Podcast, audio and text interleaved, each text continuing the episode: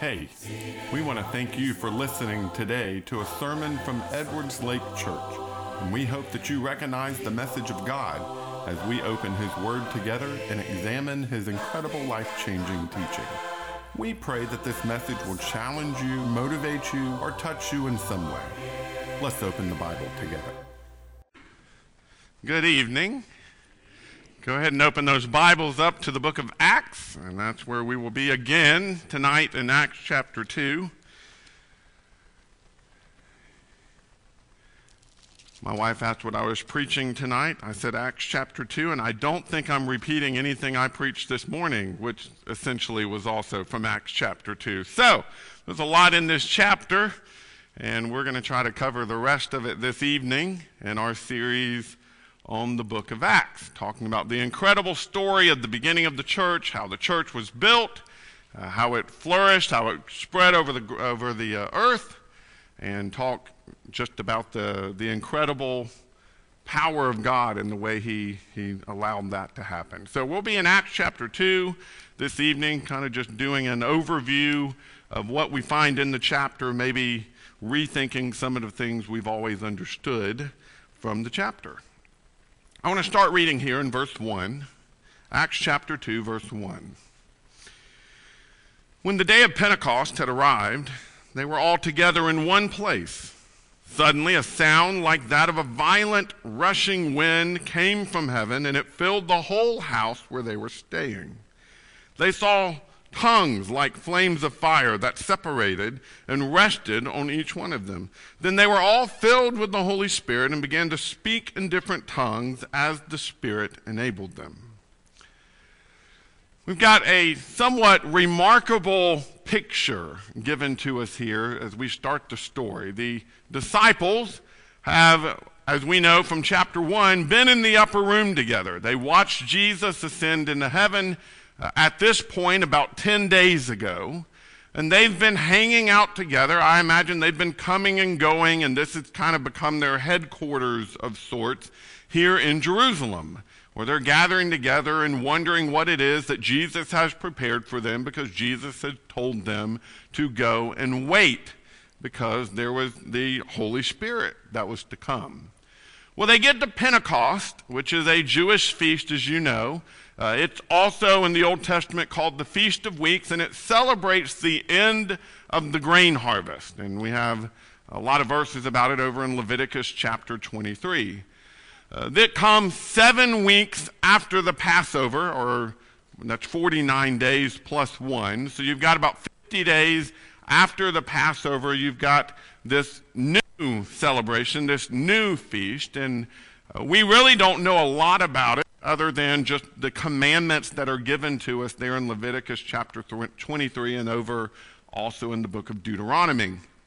And we know an offering of grain is given for the people, and they had a wave offering of bread. And the best I have been able to find with a wave offering is that they basically just wave it in front of the Lord. Like that's it. It's not necessarily a burnt sacrifice as much as it is a this is yours. They wave it in front of the Lord, and grain the same way.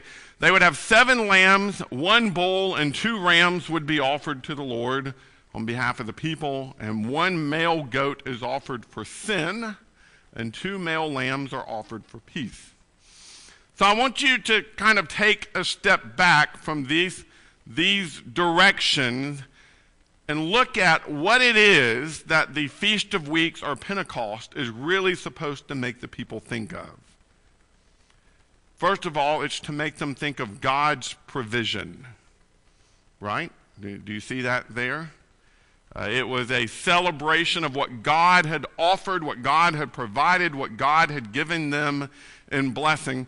You've got an offering that is supposed to make them think about their sin, and God taking care of their sin, and an offering that is made in order to make them think of peace. It is always interesting to me when Jesus takes his feast and he essentially takes the same ideas and emblems from the Old Testament and applies them to the New Testament story. We see this in Passover, right, when Jesus dies, right there at the time of the Passover, was a time when it was a remembering that God allowed them to be passed over from punishment that he was giving to the world. Okay, the passing over of that death that he offered to the firstborn sons of Egypt through the killing of the lamb and the blood being sprinkled or spread on the door. Well, Jesus takes that scenario, that feast, and it applies to him because of him being the lamb that was sacrificed, we have God not giving us the punishment we deserve because of the death of the lamb. See how that works? You kind of have the same thing here with Pentecost. That in Pentecost, we're remembering that God is the great provider. He is the one who gives us the blessing. That God is the one who cares and takes care of our sin. And that God is the one who gives peace. Well, what does God do in the beginning of the church? But give people an opportunity for peace by giving them a chance to have their sins taken care of, all through God's provision. I don't think it's an accident that the church began when it began. I think this would have been an easy parallel for the disciples to make on this day so that these people who were there to celebrate Pentecost, they could say, hey, Jesus was the Passover lamb, and now we are celebrating Pentecost through the beginning of the church and having our sins taken away of and being made in peace with God. Regardless of whether you think all of that symbolism is intentional. Wow, that is bad formatting that I should have looked at before I put it up there on the screen. I want to read to you Deuteronomy chapter 16, verses 10 and 11.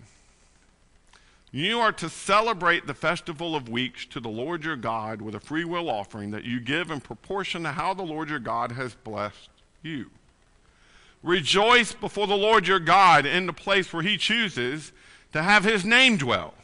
You and your sons and daughter and your male and female slave and the Levite within your city gates, as well as the resident alien, the fatherless, and the widow among you.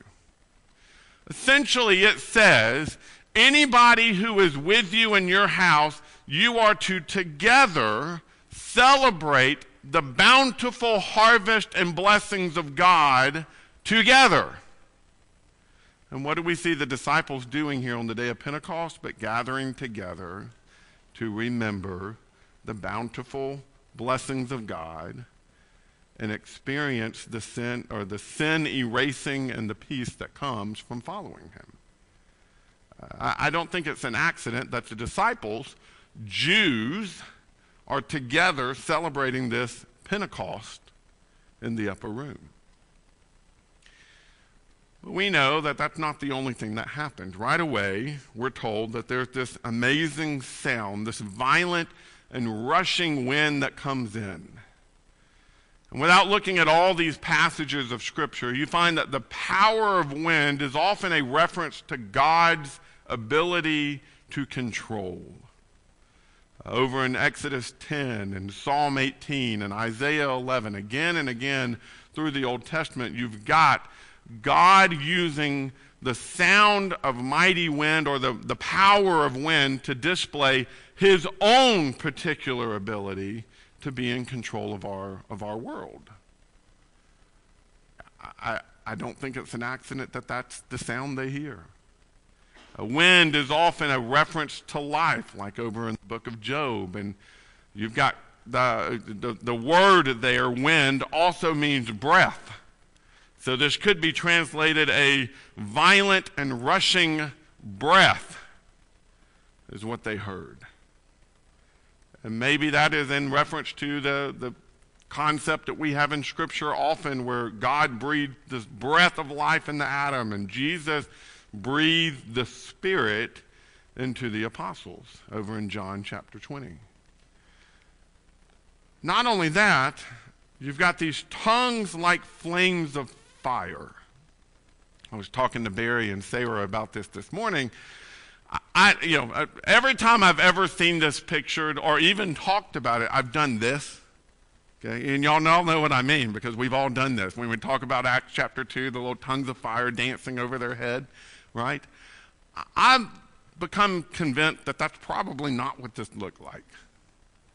It is interesting to me that this is called a baptism of fire, right? John the Baptist prophesied that that's exactly what they were going to go through, that there is one who comes after me who baptizes in fire and spirit. We have Peter, who later talks about the family of Cornelius, and he says they have received baptism like we received in the beginning.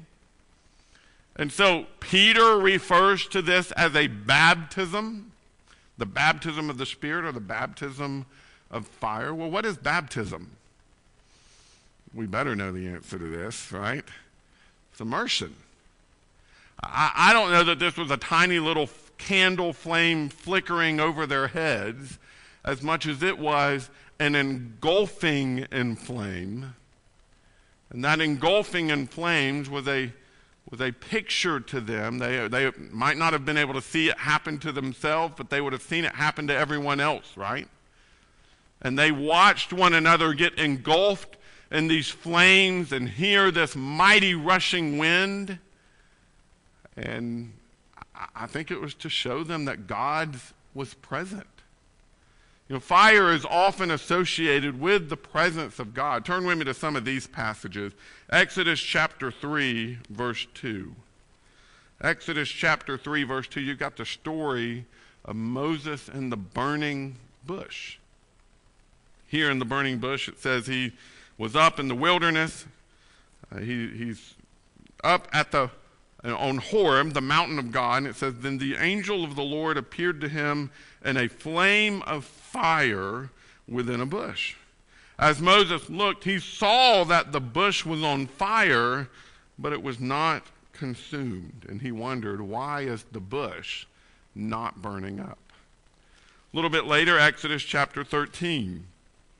Exodus chapter 13, I want to read verse 21 and 22. It says, "The Lord went ahead of them in a pillar of cloud to lead them on their way during the day, and in a pillar of fire to give them light at night so that they could travel day and night. The pillar of cloud by day and the pillar of fire by night never left its place in front of the people." Chapter 24, verse 17. Exodus 24, 17. Here we're told the appearance of the Lord's glory to the Israelites was like a consuming fire on the mountaintop. And Moses entered the cloud as he went up on the mountain, and he remained on the mountain 40 days and 40 nights. What are we told over in Hebrews chapter 12, verse 29? Again, a reference to the mountain of God and the delivery of the covenant and how much greater our covenant is. And it says, "For our God is a consuming fire."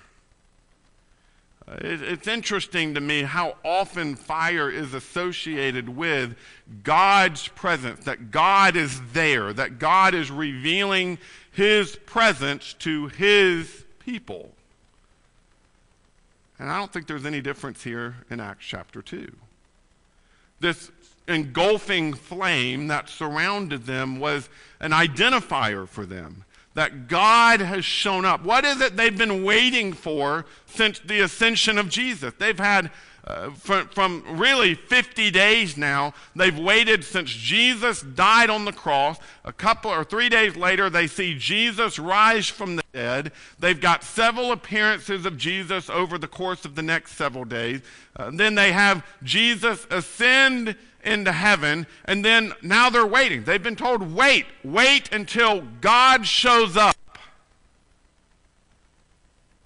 And what happens?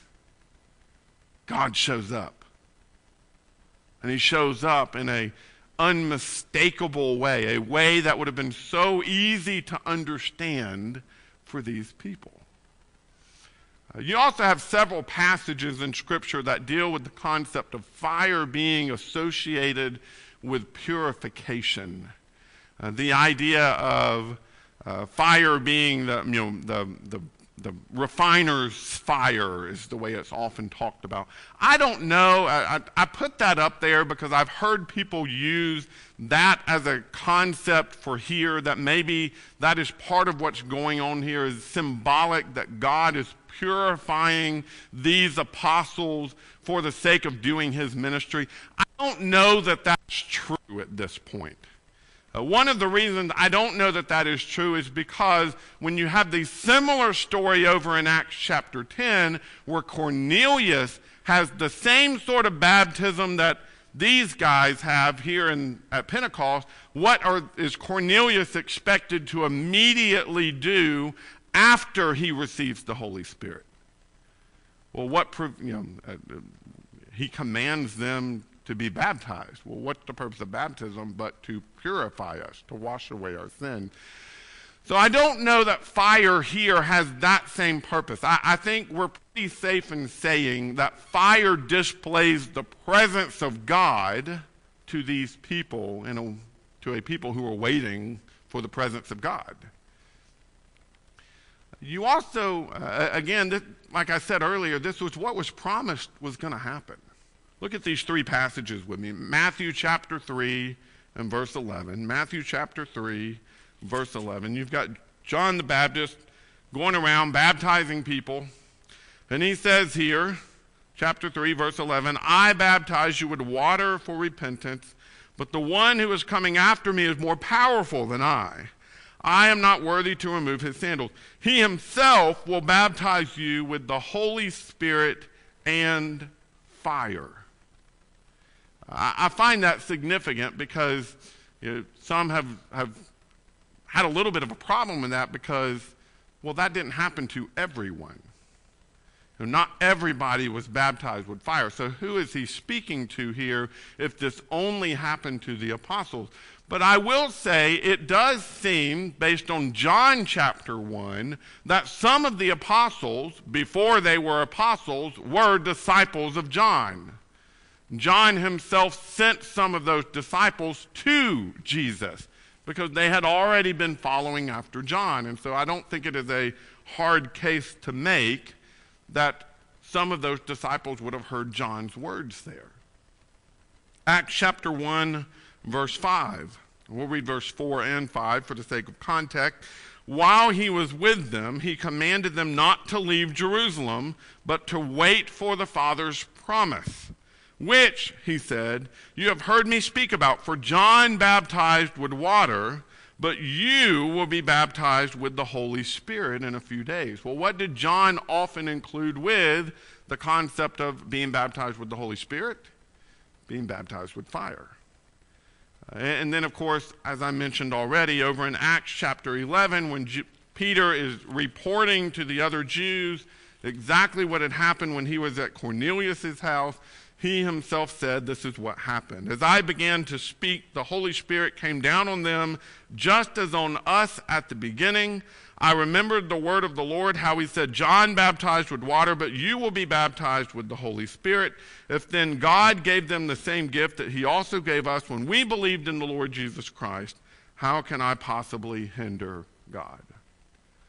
And so we've got this baptism of the Holy Spirit that happens here in Acts chapter 2 that I think is of utmost importance, and we're going to come back to this concept again and again as we go through the book of Acts and talk about the different stories and the role that the Holy Spirit plays through the book of Acts.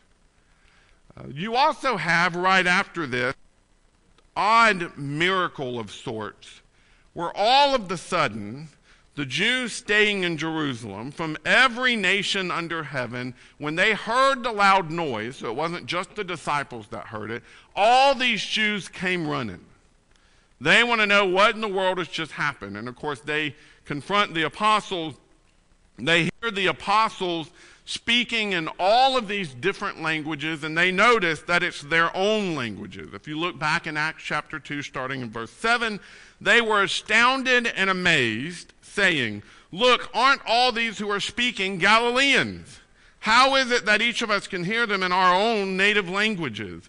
Parthians, Medes, Elamites, those who live in Mesopotamia and Judea and Cappadocia, Pontus and Asia, Phrygia, Pamphylia, Egypt, and the parts of Libya near Cyrene, visitors from Rome, both Jews and proselytes, Cretans and Arabs, we hear them declaring the magnificent acts of God in our own tongues. And I find that an interesting miracle right here.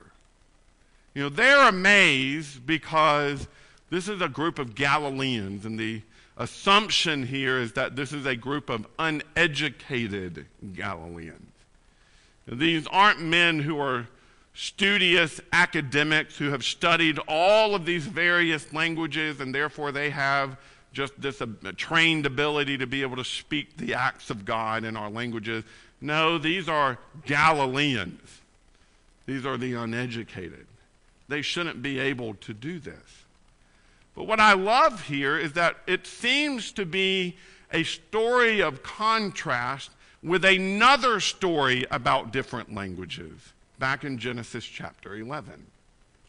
You remember back in Genesis chapter 11, you got a group of people who have completely and utterly defied what God has commanded them to do.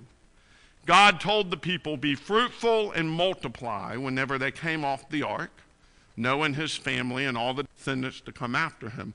They were to be fruitful, multiply, and fill the earth to the remotest parts of the earth. They were to go, travel, get to those different places.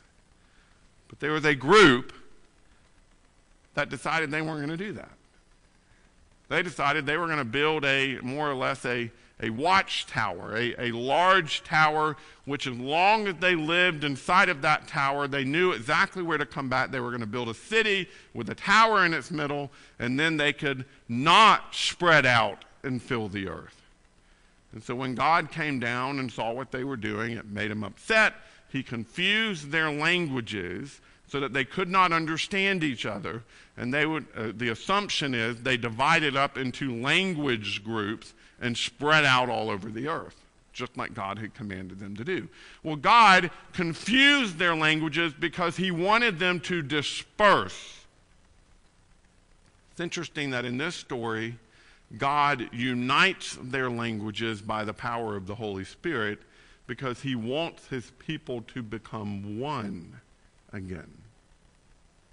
He doesn't want the division. He wants everybody united. But he wants them united based on the works, the mighty acts of God.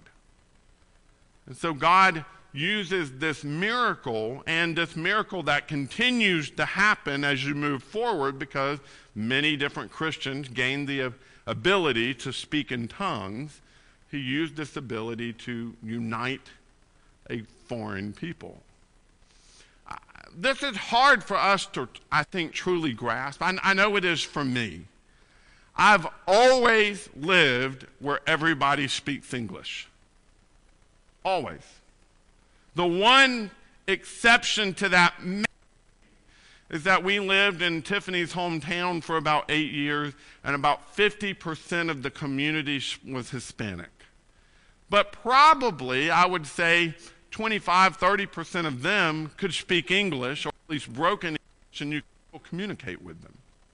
But we did have a couple of Spanish-speaking folks come and worship with us, and we went through a lot of difficulties to try to help include them. I knew a preacher who was bilingual, and so he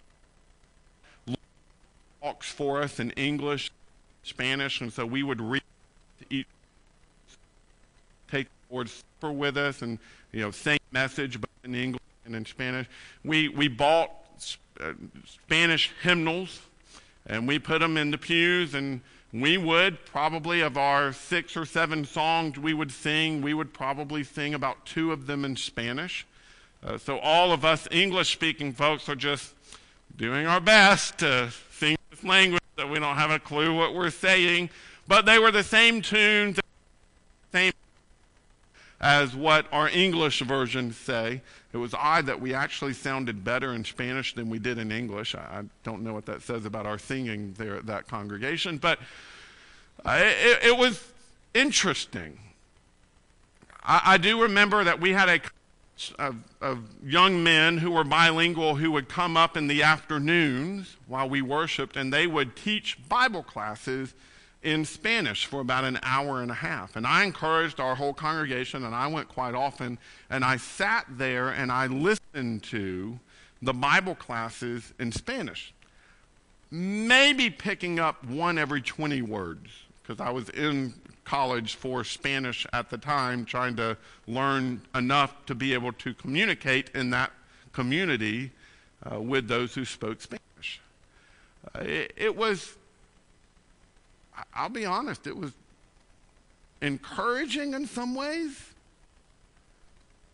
I couldn't imagine having to worship without understanding a thing of what was being said.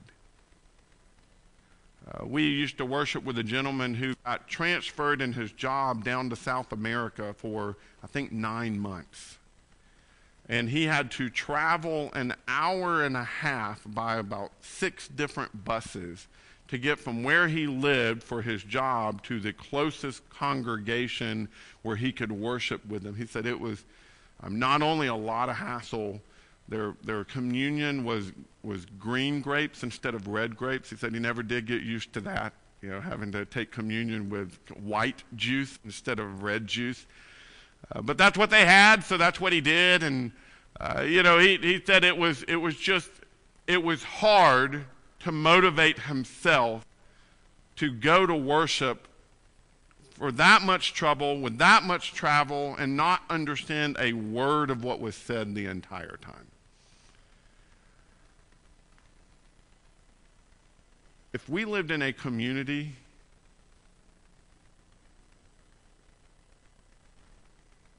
in different languages,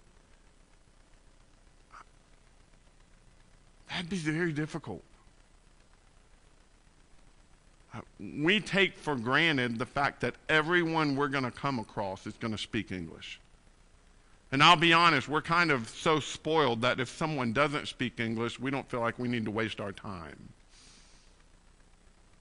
But what if you lived in a place where if you were to drive 30 miles that way, you're with people who don't know your language and you don't know theirs? What do you do? Now, in modern age, we have ways to overcome that, but back in the first century, they didn't. This was the only way the church was going to be able to thrive the way it did. And God knew that. And God provided that from the very first moment that the Holy Spirit came to God's people. With this newfound ability, Peter preaches Jesus. He's accused of being drunk. Some sneered in verse 13, said they're drunk on new wine. Peter stands up and says, it's not late enough in the day for that. And regardless, this is exactly what we should expect to happen because of what Joel says over in Joel chapter 2, 28 through 32. He doesn't say Joel 2, 28 through 32. They didn't have chapter numbers and verses yet. He just quotes the whole thing. But he quotes and says, and it will be in the last days, says God, that I will pour out my spirit on all people. Then your sons and your daughters will prophesy. Your young men will see visions, and your old men will dream dreams. I will even pour out my spirit on my servants in those days, both men and women, and they will prophesy. I will display wonders in the heavens above and signs on the earth below, blood and fire and a cloud of smoke. The sun will be turned to darkness and the moon to blood before the great and glorious day of the Lord comes, and everyone who calls on the name of the Lord will be saved. I wonder how many times these disciples in that upper room had discussed this very passage over the past week. Being told, go wait in Jerusalem for the Spirit that will be poured out on you. How many times they've thought, will the sun really darken? Will the moon really turn to blood? What will it be like for all of us to start prophesying? How is this going to work? I wonder how much discussion they had had based on our sermon this morning on these passages of Scripture while they were up there waiting. And then when the Spirit comes, and all of a sudden they're able to speak in all these languages, and they're seeing the power of God and the signs on the earth below being demonstrated before all of these thousands of people in the streets of Jerusalem. Just how amazing that would have been. How faith-building that would have been. How courage-building that would have been for Peter. So he goes on and he preaches a sermon. Fellow Israelites, listen to these words. This, Jesus of Nazareth, was a man attested to you by God with miracles, wonders, and signs that God did among you through him, just as you yourselves know. He goes on and shows that Jesus is the fulfillment of prophecy based on Psalm 16, verses 8 through 11. And he shows that Jesus truly is the Messiah because of the way he resurrected. Read with me down in verse 29. Brothers and sisters, I can confidently speak to you about the patriarch David. He is both dead and buried, and his tomb is with us to this day. Since he was a prophet, he knew that God had sworn an oath to him to seat one of his descendants on his throne. Seeing what was to come, he spoke concerning the resurrection of the Messiah. He was not abandoned in Hades, and his flesh did not experience decay. God has raised this Jesus. I love that. He shows that this Jesus was the promised king they'd all been waiting for. The one that had the ability to sit on the throne forever. Well, that one needed to have the ability to overcome death if he was going to be on a throne forever. He had to be someone who could not experience decay, someone who would not be left in a tomb. Well, the only person we can say that about is Jesus. And so Peter takes the chance to prove that the very one they'd all been waiting for so very long was the very Jesus that had been attested to them by signs and miracles and teachings and death and resurrection. And then he drops that moment of truth. The very end of the sermon, verse 36, therefore let all the house of Israel know with certainty that God has made this Jesus, whom you crucified, both Lord and Messiah. You killed him. You killed him.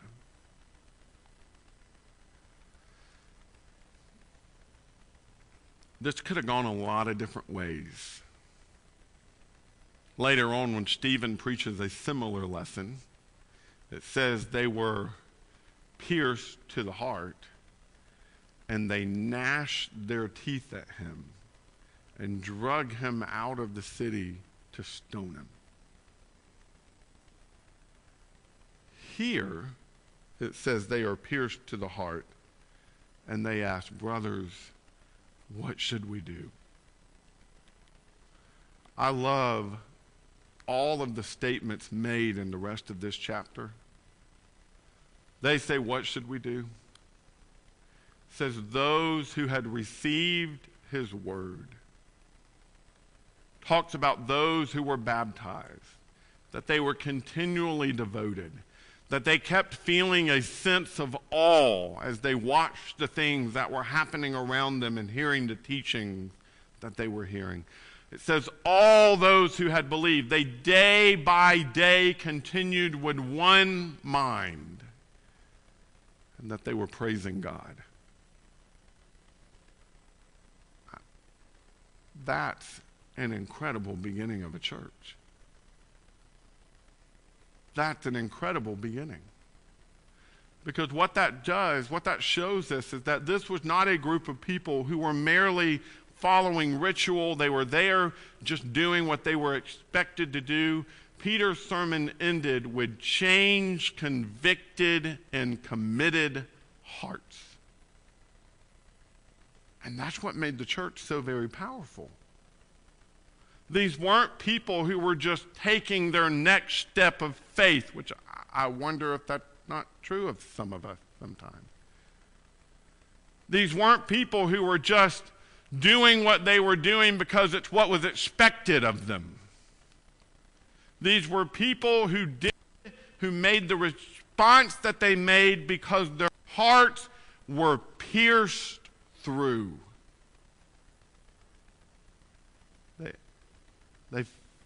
They felt like they received the death blow.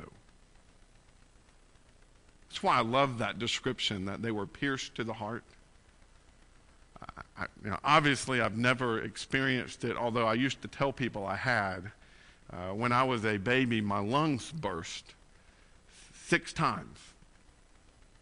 And they had to put chest tubes in me. And one of the chest tubes that they had to stick in me was right here. And I know that because I have no muscle right under that one scar. And the skin itself is indented there. Not because I have a lot of muscle around it. It's just, I think it's attached to the bone. I'm not really positive.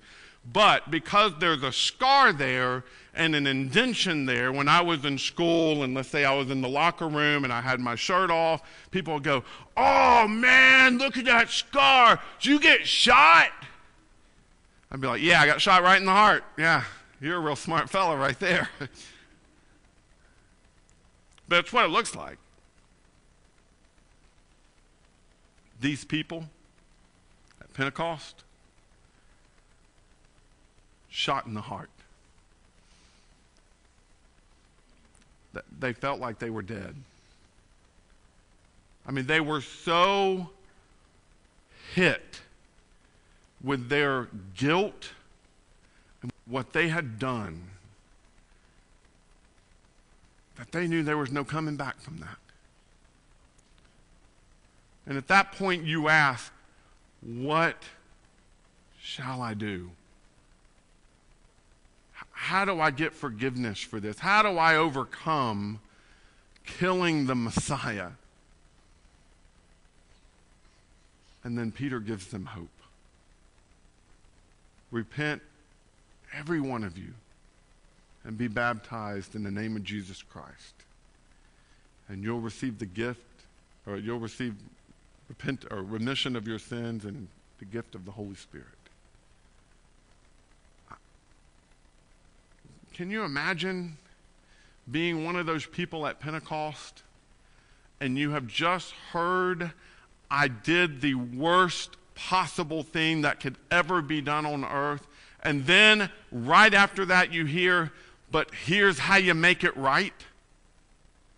Here's how you get past the fact that God should be so mad at you that there's no coming back from this." And all of a sudden you go from feeling like you've received the death blow to feeling like you have hope.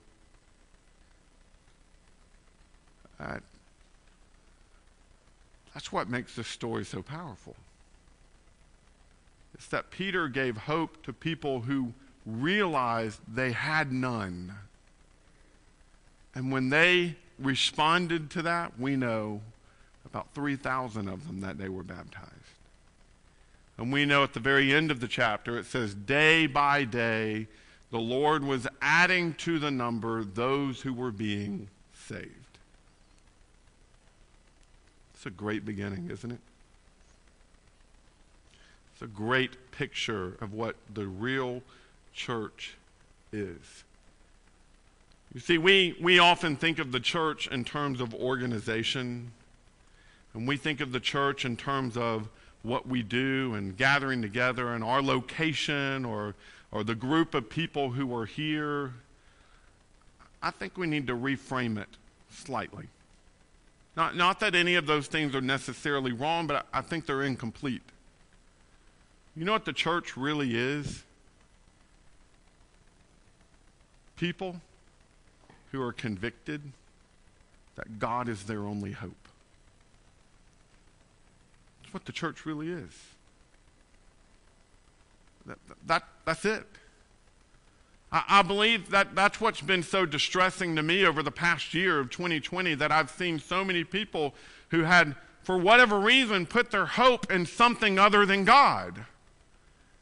And I wonder, is that really people of the church?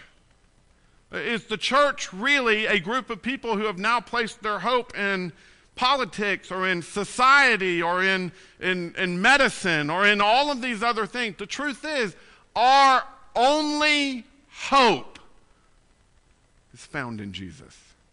That's it. We've got to get back to that. We've got to get back to that being the way we understand things. That's what made the church so grand and made it grow so much. The reason they didn't mind going from house to house and talking about Jesus, and they didn't mind putting their necks on the line to talk about Jesus, and they didn't mind the possibility of being thrown into an arena and having to fight lions because of Jesus. They didn't mind because they knew real hope wasn't found in the flesh, it was found in their faith. Real hope wasn't found in this life, it was found in the next one. I hope we can get back to that. I hope that's where we find ourselves thinking by default, God is our hope. That's why I love that this whole thing happened on the day of Pentecost, a day that reminded them that God was the provider of all of their blessings, that God was the one who dealt with their sin, that God was the one who gave them peace, because he did the same thing through Jesus. If you've not found your hope in Jesus, just like he prophesied there from Joel, that day would come where they would now be able to call on the name of the Lord for their salvation. That's what we can do too. We can call on the name of the Lord. And like Ananias told Paul later on, when we get there later in the year, he tells him, "Arise and be baptized, wash away your sins, calling on the name of the Lord." I encourage you to do the same thing. Call on the name of the Lord through being immersed. Let him be the one to give you hope, and never let your hope being anything else. And if you're a child of God here who has found yourself placing your hope elsewhere, please repent. Please turn away from that and place your hope back in Jesus and God and salvation and heaven. Place your hope where it belongs. And if we can help you with that and pray for you in that, we want to do so, but you got to let us. If you need the invitation to get your life right in some way, please come forward and let us know as we stand and sing this song. Hosanna, you're my King. Thanks for listening and studying God's Word with us. We want to help you draw closer to Jesus as your Lord. If you feel some need as a result of today's message, whether that be a need to seek God's salvation, or you are just in the need of prayers, please reach out to us. You can find out more about us, including contact information, at edwardslakechurch.org. If you want to continue to open God's Word with us, please check out other sermons on our podcast, or come visit with us at Edwards Lake Church anytime you can. Thanks again, and we pray God's blessings for you.